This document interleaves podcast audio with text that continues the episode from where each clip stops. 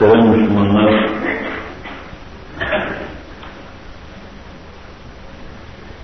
terbiyemizde bulundurduğumuz çocuklarımızı veya himayemize aldığımız yakınlarımızı yetiştirmekle mükellef olduğumuz kimseleri terbiye etmede, talimde, yetiştirmede gözetmemiz gereken prensipleri arz ediyordum. Geçen hafta üzerinde durduğumuz husus, bir yaşta, bir seviyede çocuğun hem akidesi üzerinde, hem ameli üzerinde, ameli durumu üzerinde fiili ve kavli ısrarla durmak hususu idi.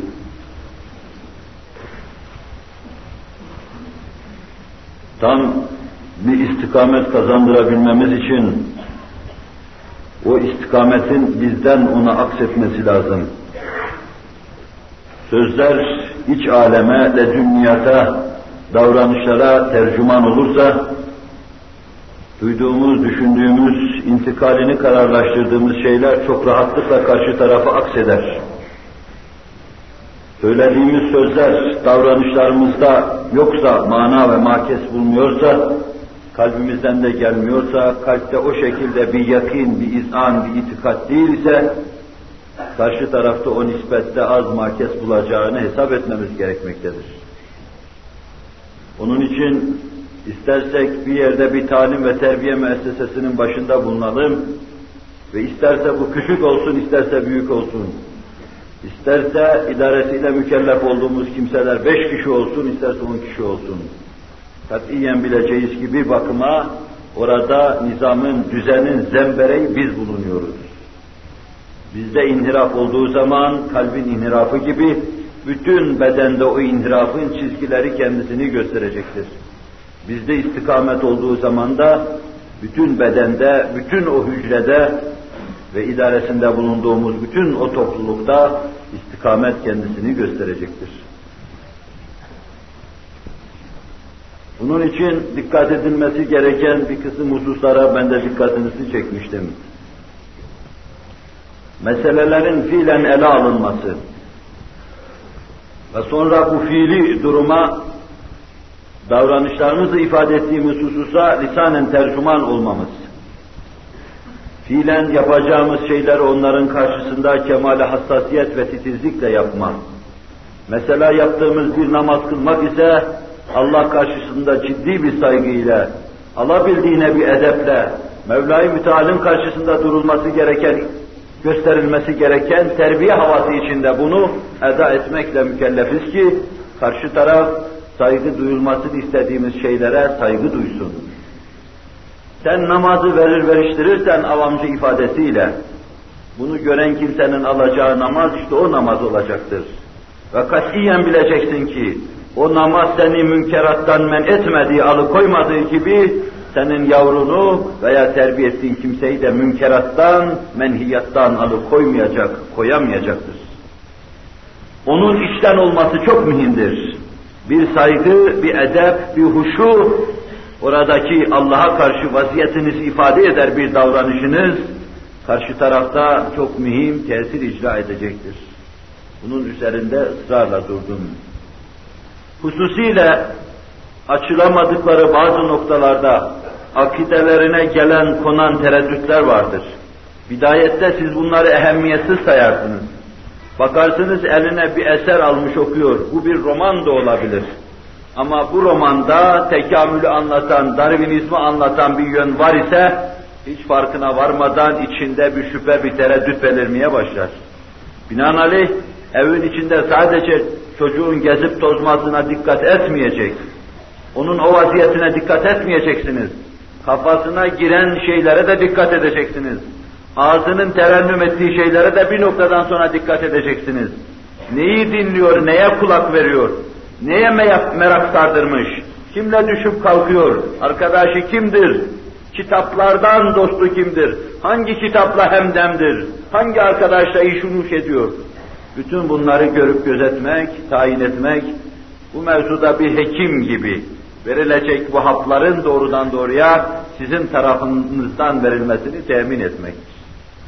Bir noktada çok uzaklaştığını hissedersiniz, önüne geçemezsiniz, önünü alamazsınız. Hususiyle bu devirde yeni nesille eski nesil arasında okuma okumama hususunda büyük bir mesafe olduğundan, hususiyle babası talim ve terbiye görmemiş kimselerin evladı, bir de mektepte okuyorsa, evlat talim, terbiye babasından geleceği yerde kendisini kültür bakımından onun üstünde gördüğünden ötürü hiçbir zaman tenezzül edip onun fikirlerini almayacaktır. Nice mütedeyyin kimseler vardır ki çocukları şurada bir sanat okulunda, beride bir lisede, öbür tarafta bir ortaokuldadır. Ama bunlar artık anarşiyi tamamen benimsemiş, ahlaksızlığı benimsemiş, devlete, millete, hükümete, okul, mektep idaresine karşı isyan etmek, etmektedirler. Varken meşruiyet kazandırıyor gibi boykot deyip bu işi kamufle etmeye çalışmaktadırlar. Bütün bunlar bu noktaya kadar nasıl geldiler? Tabii ki takipsizlikten, verilmesi gereken şeyleri verememekten. Şimdi boşuna teleffüfün hiçbir manası yoktur. Burada boşuna ahuvah etmek, ellerini dizine vurmak, tıpkı mahkeme-i kübrada, gözünüzün önünde Allah onu cehenneme koyacak, cayır cayır yakacak. Önce onu ihmal edenlere baktıracak, ıstırap verecek. Sonra da onları arkadan dolduracak oraya. Çünkü Kur'an-ı Kerim'de görüyoruz ki idlal edilenler, bakımı görümü yapılmayanlar, bir taklide uyup başkalarını takip edenler şöyle diyorlar. قالوا ربنا إنا أطعنا سادتنا وكبراءنا فأضلونا Biz büyüklerimize, saadatımıza önde gelenlere itaat ve inkiyat ettik. Bize önde örnek olanların arkasına takılıp gittik. Sözleriyle, halleriyle üzerimizde sulta koyup, kurup bize tesir edenlere uyduk arkalarından sürüklenip gittik. Ve onlar da bizi yoldan saptırdılar. Ve sonra beddua ediyorlar. Allah'ım bunların azabını iki kat ediver. Bütün bunda perişan olmuş, namazsız, niyatsız evlatların, azab-ı ilahinin dehşeti karşısında babaları, anneleri, amcaları, dayıları, akrabaları, hocaları, meşayihleri, mektepteki muallimleri için bir beddua vardır. Allah'ım bizi yoldan saptıranları, bize vaziyet etmeyenlerin azaplarını iki kat et, mahvu perişan et diye bir duanın mahşerde yükseldiğini görüyoruz. Rabbena atihim da'feyni minel azab vel'anhum la'nen kebira ve onları lanetine müstahak et, huzuri ilahinden, dergah-ı nezd üluhiyetinden teb'id et şeklinde bir duanın bütün mahşer havasını sardığını duyuyor ve müşahede ediyor. Bundan anlaşılıyor ki önde bulunan, terbiye etme, talim etme mevkiinde bulunan kimse alacağı vaziyet hem kendinin saadeti dünya ve ahirette hem de evladının saadeti olacak dünya ve ahirette. İhmal eden kimselerin hem dünya ve ahirette felaketi olacak hem de ihmal edilenlerin dünya ve ahirette felaketi olacak. Cenab-ı Hak kötü örnek olma, kötü terbiye verme, dünyada, ukvada bu türlü şeye maruz kalmadan bizleri masum ve mahfuz buyursun.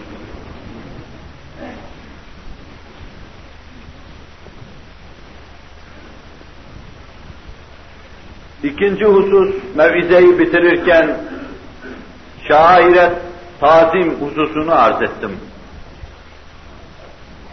Bize göre mukaddes mefhumlar vardır. Bu mefhumların arkasında mukaddes şeyler vardır. Allah deriz, bizim için mukaddes bir mefhumdur. Ve bu imanın rüknüdür. Buna inanmadıktan sonra İslami hayat, imani hayat yoktur. Bu mukaddes mefhumun dimalarda rusuh bulmasını, yerleşmesini, kök salmasını bir devrede başlayıp temine çalışmak lazımdır. Resul-i Ekrem aleyhissalatu vesselamın dimalarda rüsuh bulmasını, gönüllerde oturmasını, çocuğun bütün hayal alemini işgal etmesini temin etmekle mükellefiz. Peygamber aleyhissalatu vesselamın hayaliyle yaşamasını temin etmekle mükellefiz. Bu da bir evde maddi ve manevi hayatı için, dünya ve ukba hayatı için hiçbir faydası olmayan şeylerle dolmasına meydan verirseniz, elinizle doldurursanız, Rabbena inna ata'na saadetena ve kubera'ena diyecekler. Şu büyük büyük başımıza koyduğunuz eracif yığınlarının tesirinde kaldık, ondan ötürü şirazeden çıktık, sen bunların azabını artır, dergâh-ı nezd ahadiyetinden ve üluhiyetinden bunları tebiyid et diye beddua edecekler. Şu Kur'an'ın ifadesiyle orada milletin başına dolu yağar gibi sizin bağrınıza basıp büyüttüğünüz, terbiye ettiğiniz evlatlarınız veya küçükleriniz bütün bunlar orada hem ağız olarak Allah'a karşı bu bedduada bulunacaklar, lanet edecekler. Ahirete az inanan insan, beraber olarak hem fem olarak yapılan bu bedduadan tir tir titremeli, korkmalı, Allah'a sığınmalı. Şaire tazim, Allah'ı Celle Celaluhu anlatacaksın. Resulullah sallallahu aleyhi ve sellemi anlatacaksın. Evde okuduğu, gördüğü, duyduğu nispette bağlanacak gönül vereceksin. Minberde arz ettiğim gibi bir evde Resul-i Ekrem'den bahis var mı yok mu? O çocuğun heyecanlarıyla onu ölçmek, çocuğun duygularıyla onu tayin etmek, çocuğun, çocuğun kalp atışlarında onu tespit etmek mümkündür. Var veya yok. Çocuğunuza baktığım zaman ben bu hükme varabilirim. Evinizde Allah'a ait manalar var mı yok mu bunu anlayabilirim.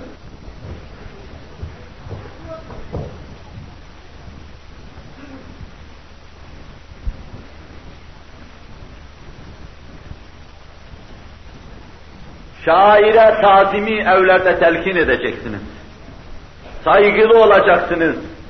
Saygılı olunmasını ifade edeceksiniz. Çocuklarınızın saygılı olması yolunu tayin edeceksiniz, araştıracaksınız. Bir taraftan melanete gitmelerine meydan vermemekle beraber bu dinin bir yönüdür. Buna menhiyatı terk diyoruz. Münkerattan kopma diyoruz. Bir yönüyle de memur bulundukları her şeyi yapmaya çalışacaksınız. Bileceksiniz ki cennet ve cehennemden bir tanesi bunun şehvetlerle donatılmışsa bir diğeri de mekarihle çepeçevre sarılmıştır. İbadet-ü taatın ağırlığını aşamayan, mekruhlarını aşamayan cennete giremeyecektir. Şehvet badilelerini geçemeyen, arzu ve kaprislerini aşamayan, her gün bir oyun karşısında dize gelmekten, her gün bir melanet karşısında secde etmekten kurtulamayan cennete giremeyecek, cehennemden kurtulamayacaktır. İşte bu dinin iki yönüdür. Bir yönüyle yapmayın dediği şeylerin bütününü terk edeceksiniz. Ve terk ettireceksiniz. Bir yönüyle yapınız dediği şeylerin hepsini harfiyen yapacak, şuur uyanıklığı içinde yapacaksınız. Katiyen bileceksiniz ki sizin kalbi hayatınızda Allah'a ait iman, iman mefhumu, bunları söndürecek her şey şeytan tarafından ika edilmiş tuzaklardır. Katiyen bileceksiniz ki sizin kalbi hayatınızın sönmesine vesile olan, çocuklarınızla meşgul olmaya mani olan, evrad-ı esker yapmanıza mani olan, içinde oturduğunuz kahveler dahi olsa şeytan tarafından kurulmuş ve siz de şeytanın brangası boynuna takılmış, şeytanın esiri kimselersiniz. Katiyen bileceksiniz. Vaktinizi ve zamanınızı dünyanıza ve ukvanıza yaramayan yerlerde geçirdiğinizde Resul-i Ekrem Aleyhisselatü Vesselam'ın İttakû mevâdi'at tuhem sözünü hatırlayacaksınız. Töhmet yerlerinden iştinab etmenin dini bir rükün olduğunu kavramaya çalışacaksınız. Ve bileceksiniz ki orada geçen her dakikanın hesabını Allah'a vereceksiniz. Burada başkalarının tenkitine medar olabilecek bir hava bir eda içinde meseleyi ele almıyorum. Dünya ve ukbanıza yaramayan şeylerden iştinabı arz ediyorum.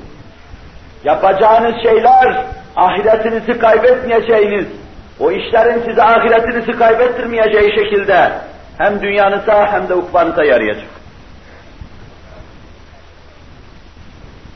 Bir zaman ayıracaksınız. Bu zaman içinde şairi anlatacaksınız. Allah'ın büyüklüğünü fiilen gösterecek. Resul-i Ekrem Aleyhisselatü Vesselam'a karşı tazimi dile getirecek ve çocuğun saygıyla Aleyhisselatü Vesselam'ın hayali karşısında el kırdığını, boyun büktüğünü temine çalışacaksınız. Sonra bunu onun göksünden, sinesinden, bütün dünyanın şeytanları toplantı inşallah çıkaramayacaklar. Kalbinde ve sinesinde Allah ve Resulullah'a ait mefhumların bulunmadığı şu nesil, büyük bir ihmalin neticesi odurlaşmış bir nesildir. Kökünden uzaklaşmış, meyve vermez hale gelmiş, yoz bir nesildir. Cenab-ı Hak ölüden diri çıkarır, diriden de ölü çıkarır. Dipdiri bir nesilden, şetaret ve neşateti yerinde olan bir nesilden böylesine ölü bir nesil çıkardı. Rahmetinden ümit ediyor ve diliyoruz, bu ölü nesilden de dipdiri bir nesil çıkartsın. Çıkarmaya başlamıştır, bu doğumu tam tekmil buyursun inşallahü teala, doğacak bu nesille bizleri sevindirsin. İkinci olarak yine bu yaşta, yine bu yaşta bir yaş dedim size. Altı yaşı, yedi yaşı ila on beş yaş. Bu arada çocuğa vereceğimiz hususlardan birisi de kıraat ve kitabet meselesidir. O çocuğun okumasını öğrenmesi, yazmasını öğrenmesi, okuduğunu öğrenmesi. Bildiğini bilmesi lazım, geleni bilmesi. İlim ilim bilmektir. İlim kendin bilmektir. Sen kendini bilmezsen ya nice okumaktır der Yunus. Sen esas başta ilmi bileceksin. İlim nedir esasen? İlimin hedefi nedir? Niçin kitap okunur? Bütün okuyup anlamaların arasında ne vardır acaba, ne anlatın? Bir insana boşu boşuna hayatının sonuna kadar matematiğin dolan başlı usullerini, kaidelerini belleseler, fakat hayatında ne ticari hayatında, ne sınai hayatında, ne teknik hayatında öğrendiği matematiği hiç kullanma imkanını bulamazsa ne işe yarar bunu matematik öğrenmiş olması? Tıbbın bütün enteresan keyfiyetlerini ona talim ediveriniz. Ama bir tek hastanın nabzına parmağını koymasın, elini koymasın, kalbini dinlemesin, açıp gözüne bakmasın, ciğerlerine kulağını vermesin. Onun tababetinin tahsil ettiği tıp tahsilinin ne faydası vardır? İlimlerin ötesinde esas bir ilim vardır. Ve asıl ilim de ilmi bilmektir. Ve bu Yunus'un ifadesiyle kendini bilmektir. Bir hekimsen hekim olduğunu bilmektir. Hekimi vazifeleriyle bilmektir. Yapacağı işlerle bilmektir. Ve bu meseleyi izah etmektir. Binaenaleyh içinde kendini bilmediğin bir ilmin ne sana ne de başkasına faydası yoktur.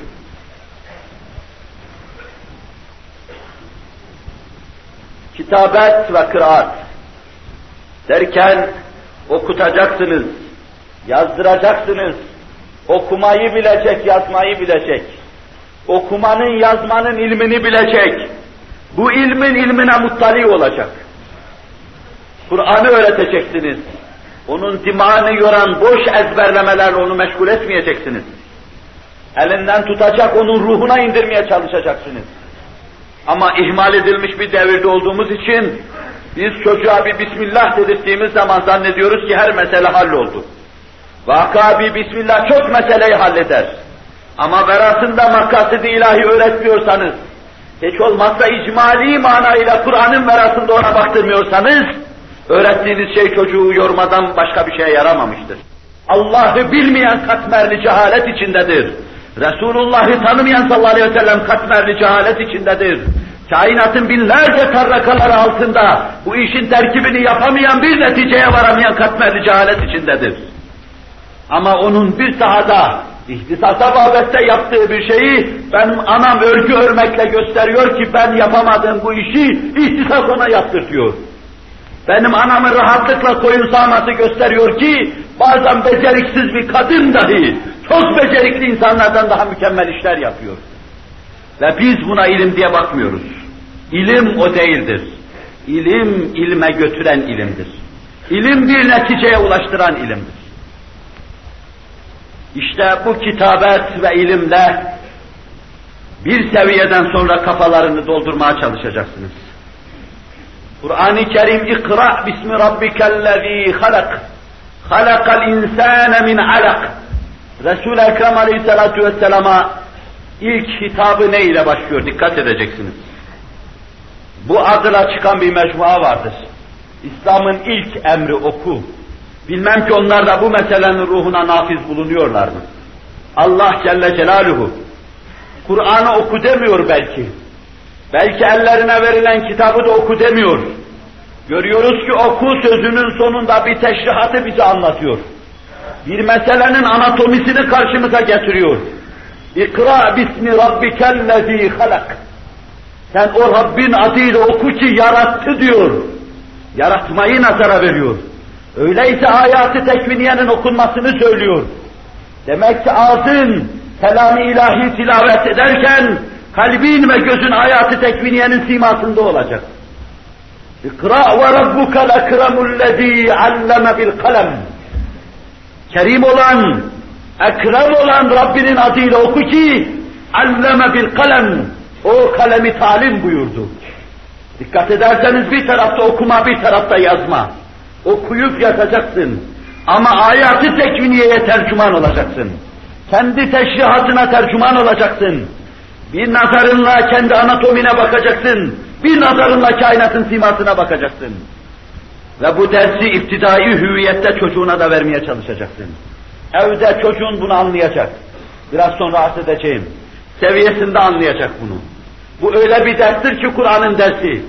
Sen kainat kitabını Kur'an'la beraber oku diyen Allah'ın insana verdiği ilk öyle bir derstir ki en müftedi talebe bu dersten istifade edeceği gibi en müntehi talebe de bu dersten istifade edecektir. Bir filozofu getirseniz koysanız bu dersin karşısına Resul-i Ekrem Aleyhisselatü Vesselam'ın rahle-i tedrisinin önüne o da aynı şekilde isteyab olacak, istedar olur. Ve Kur'an-ı Kerim yine nun vel kalemi ve ma yesturun. Mahiyeti meçhul nunu söylüyor. Vaka çok müdekkik tefsirlerde dahi bunun balık olduğu hususunu görüyoruz.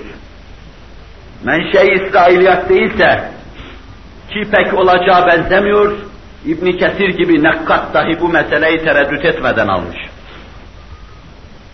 Allah Celle Celaluhu bir ayet sayılan nunla başlayıp ve kaleme yemin ederek meseleyi anlatıyor. Vel kalem.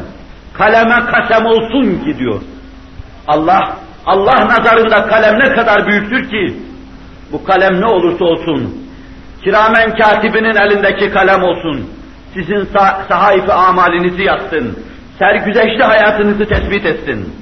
Bu kalem kaderi yazan, tespit eden meleği alanın sakinleri olsun. Bu kalem Allah'ın kainatı ilk yazdığı kalem olsun. Ve çekirdeği ilk atan kalem olsun. Allah'ın elinde evvelu ma halakallahu nuri. İşte bu nuru meydana getiren kalem olsun. Hz. Muhammed mürekkebini döken kalem olsun sallallahu aleyhi ve sellem. Oradan sizin mektepte, medresede, rahlesi üzerinde, masası üzerinde, elinde mini mini eliyle kalemi oynatan, o çocuğun elindeki kaleme kadar Allah'ın kasemi tahammüm etmektedir. Hepsine am ve şamildir. Ama bunları arz ettiğim gibi sadece yazıp okumadan ibaret vazife sahip bunlarla iktifa etmemek lazımdır. Görüyoruz ki Kur'an'ın başka bir ayeti اِنَّمَا يَخْشَ اللّٰهَ مِنْ عِبَادِهِ الْعُلَمَا Allah'tan ancak alimler korkar. Allah'a karşı ancak alimler saygılı olur. Üluhiyet dairesine karşı içi hürmetle dolu olan ancak alimlerdir. Allah'ı bilen kimseler. Nadanlardır ki Allah'a karşı saygısızdırlar. Bir şey bilmeyenler, daire-i üluhiyetin esrarına vakıf olmayanlardır ki Allah'ın karşısında her gün bir zincir serkeşlik yaparlar, ahlaksızlık yaparlar. Bazen uygun olmayan kelimeler dilime geliyor, caminin ve sizin nezaketinizi düşünerek değiştirme lüzumunu duyduğum an o duraklama ve tevakkuf oluyor. Çirkin bir tabirle belki bu durumu ifade edecektir. Bu noktadan hareket ederek iç ve dış yapılarıyla mamur yetişmelerini temin etme yolunda atacağımız ilk adım onların sağlam bir akideye sahip olmaları. Bazı misaller arz edeceğim bu mevzuda.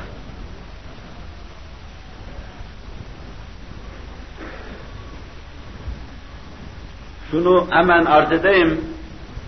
Terbiye mevzunu ele alırken daha evvel vacibül vücudun vücubu vücuduna dair arz ettiğim bazı şeyler vardır. Sizin de bizzat okuduğunuz, müteala ettiğiniz, gördüğünüz deliller vardır, bürhanlar vardır. Bunlar size yetecek kadar, tereddütlerinizi isale edecek kadardır. Bununla beraber terbiye mevzunda küçük bir fikir vermek için bir iki cümleyle aynı şeylere hep beraber bakmış olacağız. Saniyen Resul-i Ekrem aleyhissalatu vesselam onun mübarek hayatı, hayatıyla gönüllere girmesi, sevilmesi ve hakim olması. Bu hususta sizin bildiğiniz kadarıyla, okuduğunuz kadarıyla ve benim size arz etmeye çalıştığım kadarıyla herhalde galile-i sudurumuzu izale eder, gönüllerde bir hastalık bırakmaz kanaatindeyim. Bununla beraber terbiye münasebetiyle bir iki hususa dikkatinizi çekip çocuklarımıza vermemiz lazım gelen şeyler size arz etmeye çalışacağım. Bunun gibi haşri, neşri, bunun gibi Kur'an-ı Muhüsül beyanı ve bunun gibi melaike ve kaderi akide olarak anlatma mecburiyetindeyiz. Bana gençlerden gelen, başkalarına da gidiyor. Soruların ekserisinin şu istikamette olduğunu görüyoruz. Sohbet camiine gelenler nasıl soruların bu mevzuda sorulduğuna şahit olmuşlardır. Kainatı Allah yarattı, Allah'ı kim yarattı gibi sorular vardır. Demek ki Allah hakkında sağlam fikir verilmemiş çocuklara. Resul-i Ekrem aleyhissalatu vesselam haşa niye çok kadınla evlendi? Bunun veratında şu vardır, yani peygamber haşa, bin kere haşa hovardaydı. Demek ki Resul-i Ekrem hakkında sağlam fikir verilmemiş. Resul-i Ekrem aleyhissalatu vesselam zeki bir adamdı. Neden? Onun yaptığı muhteşem inkılabı, meydana getirdiği asarı onun zekasına ve onun için düşündükleri dehaya veriyorlar. Demek ki nübüvvet manası kendilerine anlatılmamış.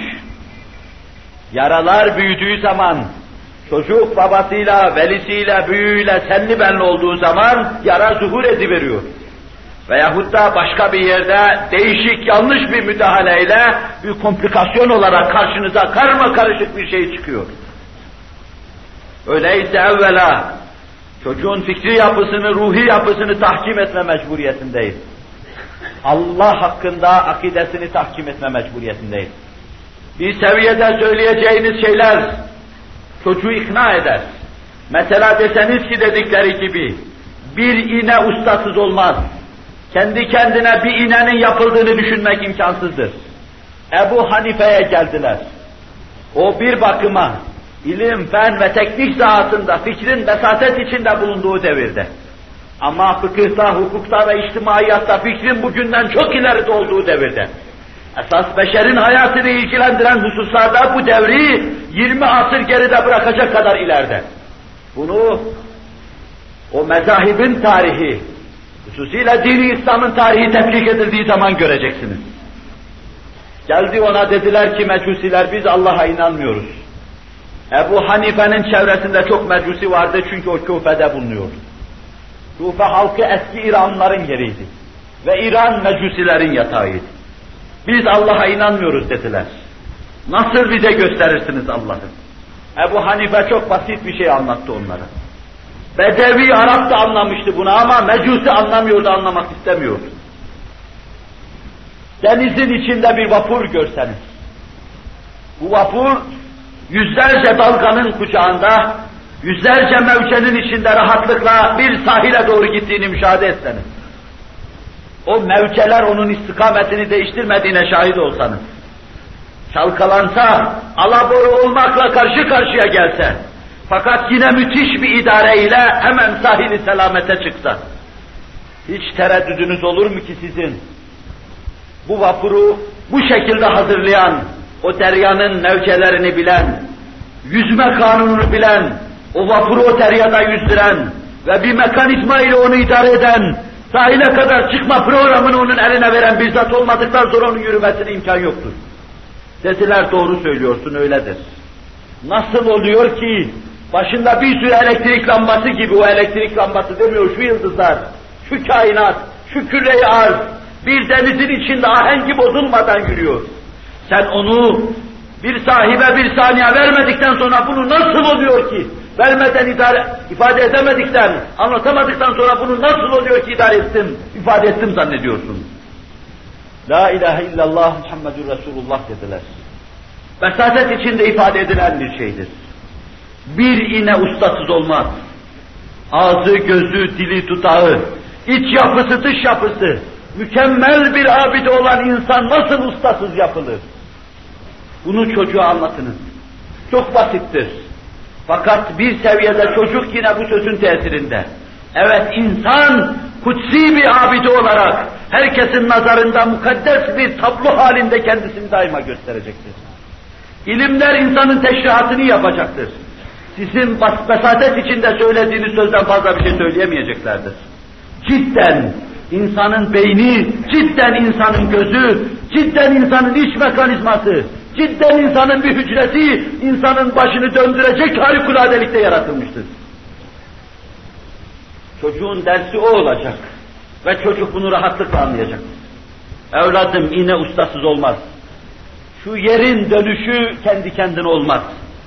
Şu her gün içtiğimiz su bize göre kendi kendine olmaz.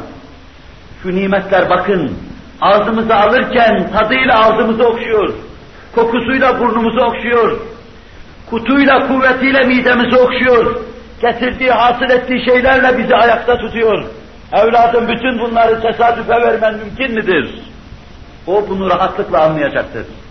Büyüdüğü zaman o zaman siz suyun terkibine gireceksiniz, havanın terkibine gireceksiniz, nimetlerin terkibine girecek, adları değiştirecek, vitaminler, proteinler diyeceksiniz, insanın mahiyetini ele alacaksınız, sadece dersi takdim şekli değişecektir.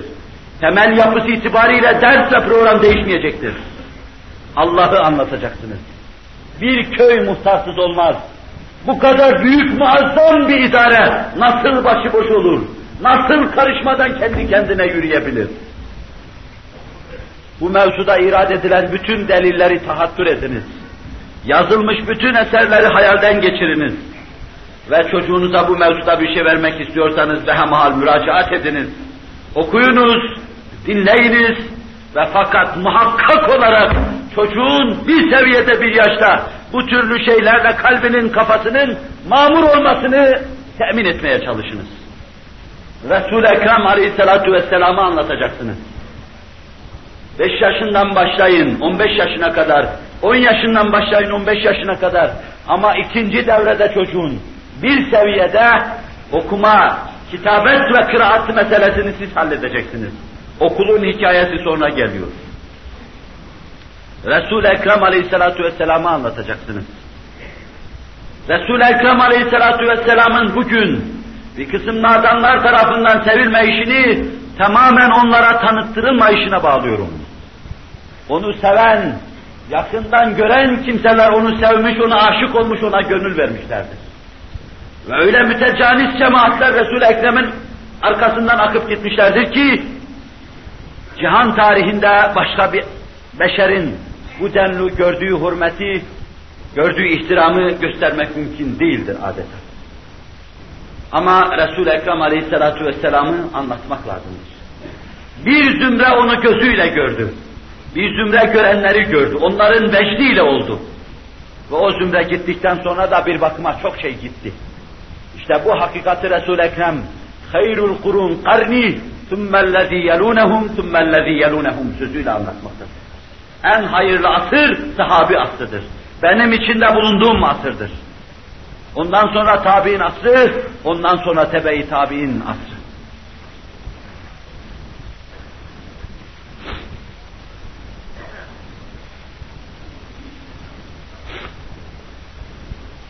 Resul-i Ekrem aleyhissalatu vesselamın cihan tarihinde hala tarrakaları duyulan o muhteşem inkılabını anlatacaksınız. Beşerin bedevi devrinde, İnsanların kasaveti kalbiyede çocuklarını diri diri gömdükleri bir devirde ve herkesin istisnasız içki içtiği ve bir kadının yüz erkekle evlendiği, şuyuya fikrinin bugünkü komünizm anlayışının Arap Yarımadası'nı da içine aldığı bir devirde, hayatı içtimaiyeye salah getiren bu insan, sigara gibi küçük bir adetleri terk edemediğimiz, ettiremediğimiz bir devirde, demlerine, damarlarına işlemiş, telafifi dimaiyeleri içine girmiş, kalplerini işgal etmiş bu hastalıkları bir anda kalbe ref etmesi ve yerlerini âli ahlak ile mamur kılması, secayaya aliye ile onları yükseltmesi, evci kemala çıkarması öyle harikulade bir inkılaptır ki eşi emsali cihan tarihinde yoktur. İnkılap odur ki insanların kafalarında, kalplerinde, ruhlarında, maddi manevi yapılarında, duygu ve düşüncelerinde bir değişme meydana getirsin. İnsanları nefsin karından, nefsin düşürdüğü çukurdan, alayilliğini insaniyete çıkartsın. Ve sonra tevali edecek, temadi edecek bütün gelişmelerin temel prensiplerini getirsin, etsin. İşte Resul-i Ekrem aleyhissalatu vesselam bir içtimaiyetçi anlayışıyla bunu yapmıştır. Ama sizin bir çocuğa anlatacağınız şeyler olacaktır. Devrin büyük adamının dediği gibi, yüzer filozofunu, filozofunuzu alınız, Ceziretül Arab'a gidiniz, o zatın o zamana nispeten bir senede yaptığı şeyin yüz sene çalışınız. Yapabilir misiniz bakınız. Yüz filozofla gidiniz. Daha basitini de anlatır. Sigara gibi küçük bir adeti, küçük bir cemaatten büyük bir himmetle kaldıramazsınız. Ben daha küçülteyim meseleyi. Bir adama on tane adam başına toplansa ve neticede sigaradan kanser olacağını anlatsalar, en mukni ifadelerle karşısına dikilseler ona sigarayı terk ettiremeyecekler. Halbuki o zat öyle muhteşem, öyle maşeri, öyle iliklere işlemiş meseleleri çıkarıp atıyor ki rahatlıkla sizin teşhi masasına yatırdığınız bir adamı ameliyat ederken bir fazlalığı rahatlıkla aldığınız gibi alıyor. Ve halkın ifadesiyle yağdan kılı çeker gibi çekip alıyor. Alkolik olmuş bir cemaat, içmediği zaman başı dönecek ve düşecek bir cemaat, yasaktır dendiği an, dudağındaki kadehi ağzına götürmüyor, elinden atıyor. Bunu yapma muktedir olabilecek misiniz? Resul-i Ekrem'in muhteşem inkılabını, en ulvi, mukaddes, parlak çizgilerle çocuğun kafasına tersim edeceksin. Hayaline hakim olacak. Hz. Muhammed konuşacak. Hz. Muhammed düşünecek. Hz. Muhammed'i duyacak. Evin duvarlarından, kapısından, eşiğinden, her taraftan. Sinsiz buna beyin yıkama diyor. Biz ulvi manasıyla telkin diyoruz. Maddi manevi hayatımızın kayyimi olan Hz. Muhammed Aleyhisselatü Vesselam'ın varlığımıza direkt olarak omuz vermesi, bizi omuza kaldırması diyoruz buna. Cenab-ı Hak bizi daima bu ulvi omuzda payidar kılsın, serfiraz kılsın. Resul-i Ekrem Aleyhisselatü Vesselam'ın kıyamete kadar olmuş olacak bütün hadiseleri bir televizyon ekranından seyredip de naklediyor gibi ümmeti Muhammed'e anlattığını anlatacaksınız. Öyle sarih tevil götürmez hadisler vardır ki bu hadisi şeriflerde kendi neşet buyurduğu saadet aslından asrımıza kadar ve kıyamete kadar bütün hadiseler sebepleriyle, neticeleriyle sıralanmıştır. O Moğol istilasından bahseder. O Suriye'nin işgal edileceğinden bahseder. O Fırat nehrinin alacağı keyfiyetlerden bahseder. O bir kısım cemaatlerin zuhur edip dine karşı çıkacaklarından bahseder. İnsanlık adına insanlara behaimden daha aşağı hale getirecek bütün inkılapçıları dile getirdiğini, ifade ettiğini müşahede edersiniz. Sırasıyla bunları çocuğa naklettiğiniz zaman büyüklüğünü su yudumlar gibi, şerbet yudumlar gibi yudumlayacak. Onun büyüklüğü karşısında ezilecek ve söküp atamayacaklar. Resul-i Ekrem aleyhissalatu vesselam'ı çocuğun dimağından atamayacaklar. İhmal edildiği zaman o atılır. İlim, fen ve teknik adına kimsenin rahleyi tedrisi önüne oturmamış, iki satır yazı okumamış, iki kelime kimseden bir şey bellememiş, Hz. Muhammed Aleyhisselatü Vesselam'ın ulûm-u evvelin ve ahirini bildiğini anlatacaksınız.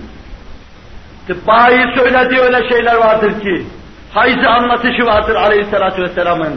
Kadının içine girmiş gibi, orada olup biten şeylere vakıf gibi, istihade durumunu anlatır Aleyhisselatü Vesselam.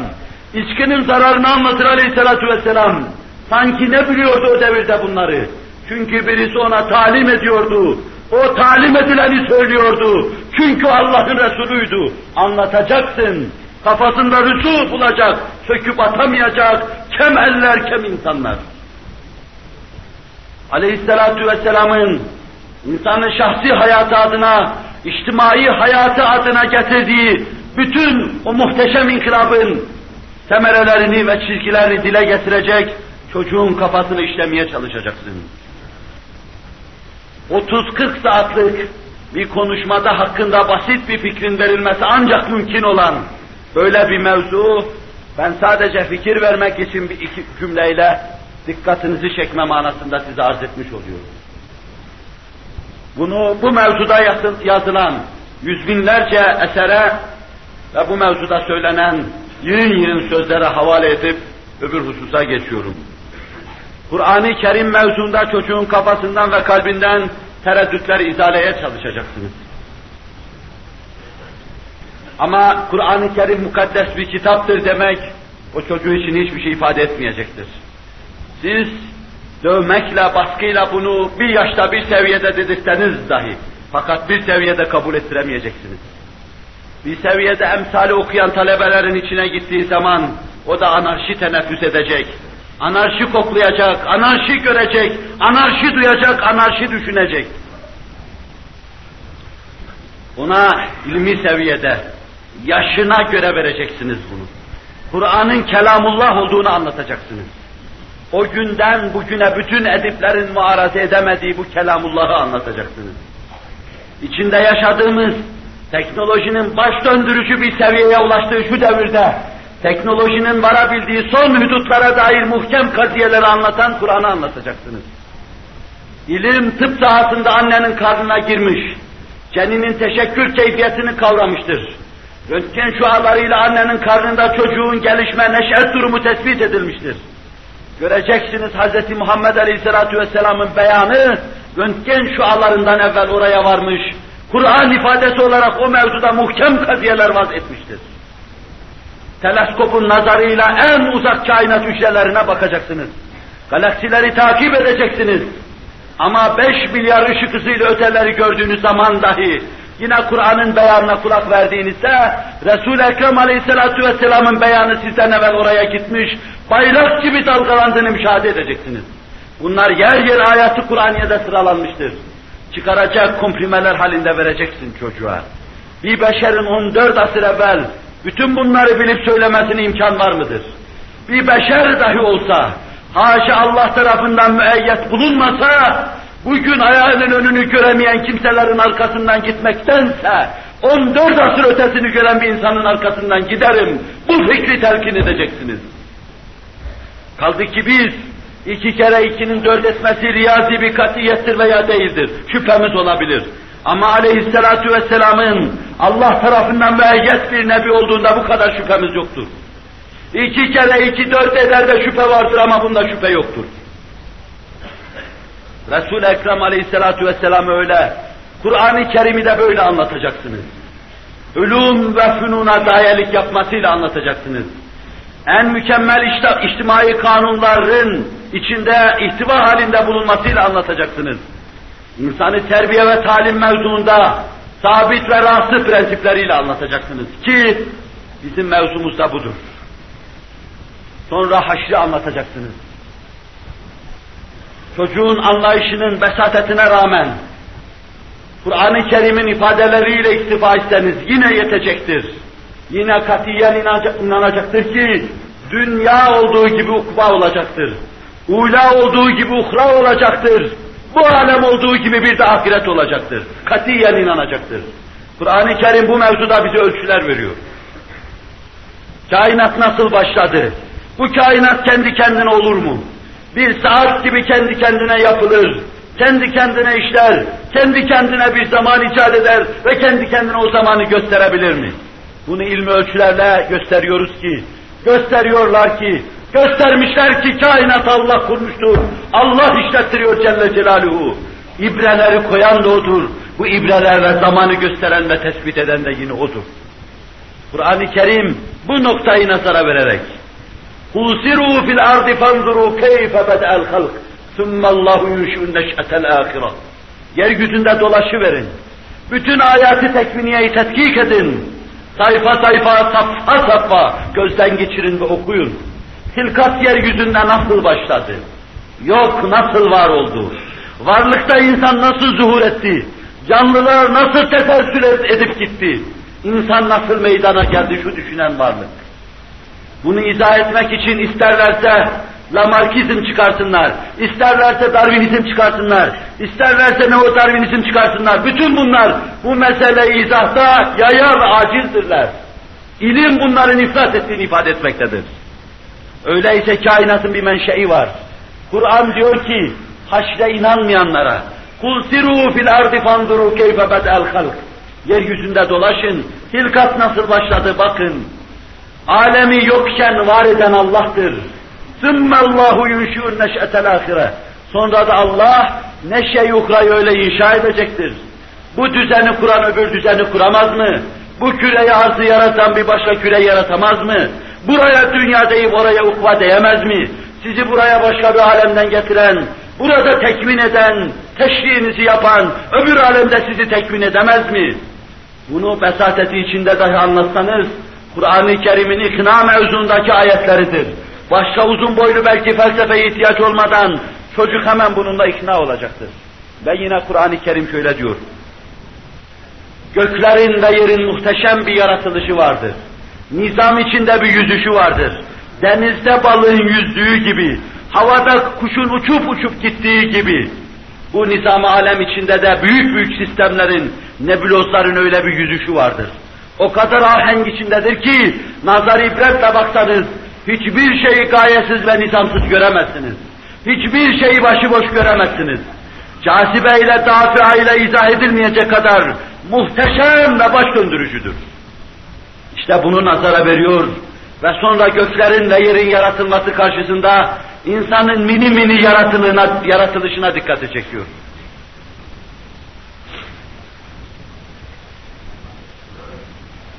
أوليس الذي خلق السماوات والأرض بقادر على أن يخلق مثلهم بلى وهو الخلاق العليم صدق الله العظيم O Allah değil mi gökleri ve yeri tekvin etti?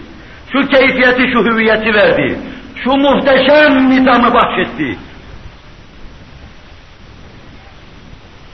Diyor sonra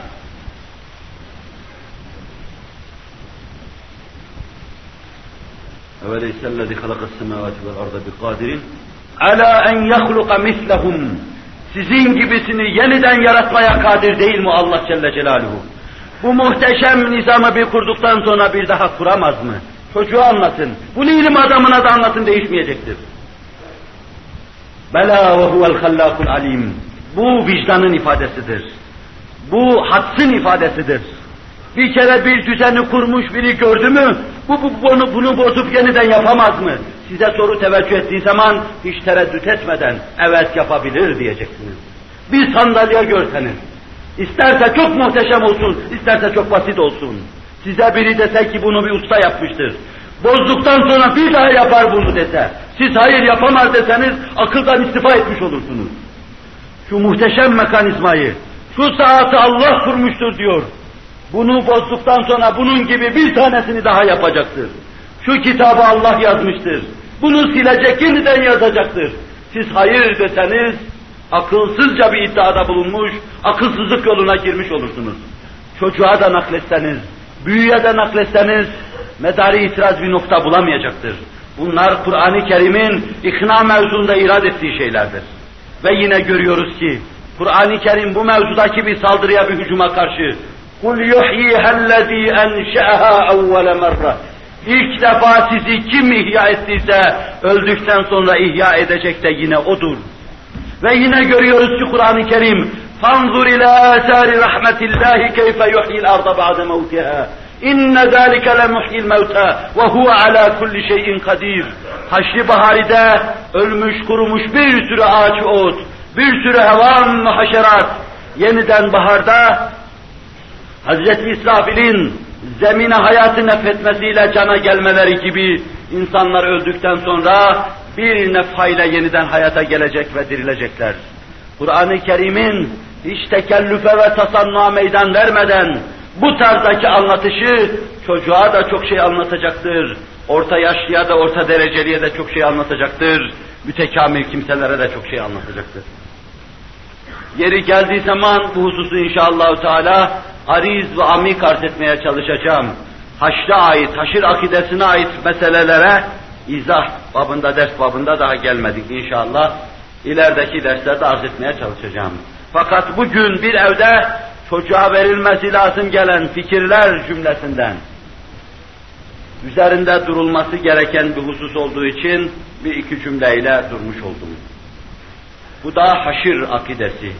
Melaike-i kiram ve kader mevzuunu, görünmeyen bir kısım şeylerin vücuduna, mevcudiyetine inandığımız gibi, buna inanmamız hususunda delail getirecek ve inandıracak akidelerini tahkim edeceksiniz. Her şeyin bir programı, bir planı, bir projesi vardır. Kainatın ve insanın yapılışının da bir projesi olması lazım. İlmi bu programa biz kader diyoruz. Bunu telkin edecek, bu mevzuda şaşmasına meydan vermeyeceksin. Bunları iktisap ettirdiğiniz zaman çocuğa sırat-ı müstakimi göstermiş olacaksınız. Kavlen ve fiilen ihdine sırat-el müstakim demiş olacaksınız. Allah'ın bizi doğru yola hidayet buyur demiş olacaksınız. Kavli ve fiili olduğundan dolayı Cenab-ı Hakk'ın rahmetiyle inşallah Teala duanız da davranışlarınız da boşa gitmeyecektir. Bu işin bir yönüydü sadece. Öbür yönünde bir evvelki derste arz ettiğim gibi ibadetü taatı, salihatı, sülahanın asarı içinde anlatacaksınız. Güzel işleri anlatacaksınız. Namazı, orucu, haccı, zekatı anlatacaksınız. Ama sülahanın efali içinde anlatacaksınız. Bunlara bu güzel şeyleri anlatıp, onların kalplerinde rahatsız kılmaya çalışmanın yanı başında, kötü şeyler hususunda da telkin edecek, kafalarını, duygularını ve kalplerini o eracikten yıkamaya, arıtmaya çalışacaksınız. Tertemiz kılmaya çalışacaksınız. Mesela şirkin çok çirkin olduğunu anlatacaksınız. Müşrik olmaktansa çocuk kıstağına kadar çamurun içine girmeyi tercih edecek hale getireceksiniz. Zinanın kötülüğünü anlatacaksınız. İnsanın zina yapmayacağını telkin edeceksiniz. Öyle ki eliyle, diliyle, gözüyle dahi bu işe yakın şeyleri yaptığı zaman vicdan azabıyla tir tir titreyecek ve bundan arınma yollarını araştıracaktır. Adam öldürmenin çirkinliğini anlatacaksınız. Hırsızlık yapmanın çirkinliğini telkin edeceksiniz. Yalan söylemenin çirkinliğini telkin edeceksiniz. Ve anlattığınız bu şeylerden fersah fersah uzak bulunacaksınız. Yılandan, akrepten kaçtığınız gibi bunlardan kaçacaksınız. Kaçışınızla göstereceksiniz, anlatmanızla göstereceksiniz. El alem buna beyi yıkama diyecektir. Fakat biz ise neticede edepsizliğin içine düşmeme diyeceğiz. Edepsiz olmama diyeceğiz. Siz bir seviyede bunları telkin ederseniz, onlar çocuk mahcup yetişmiş, içe dönük büyümüş, bir şey bilmiyor, sıkılıyor insanlar içinde diyecek, ayıplayacaklar. Ama biz de diyeceğiz ki, haya imandandır. Kimin hayası varsa imanı vardır. Kimin hayası yoksa imanı yoktur. Kimde saygı ve edep yoksa o nispette imandan nasibi azdır onun. Bu dinin hükmüdür, o da onların hükmüdür, o da Freud'un hükmüdür. Ahlaksızlık sayılabilen hususlarda çocuğa kavli ve fiili telkinatta bulunmak suretiyle onun o çirkef içine, o çamur içine düşmesine meydan vermeyeceğiz. Bu hava, bu tertemiz hava içinde çocuk neşet ederse inşallah Teala daha sonra esen muhalif rüzgarlar, rüzgarlar onun duygularını pörsütmeyecek, onun iç yapısını, iç alemini, his alemini soldurmayacak, o daima canlı, daima aşk ve şevk içinde Allah'ın kulu olarak yaşayacak. Cenab-ı Vacib-ül Vücud ve Tekaddes Hazretleri kendi Kur'an-ı Mucizül beyanında anlattığı gibi anlattığı yolda, talim buyurduğu yolda neslimizi talim ve terbiyeye bizleri muvaffak kılsın. Onlara gösterilmesi gereken şeyleri gösterme hususunda bizlere yüsür ihsan buyursun. Hizmeti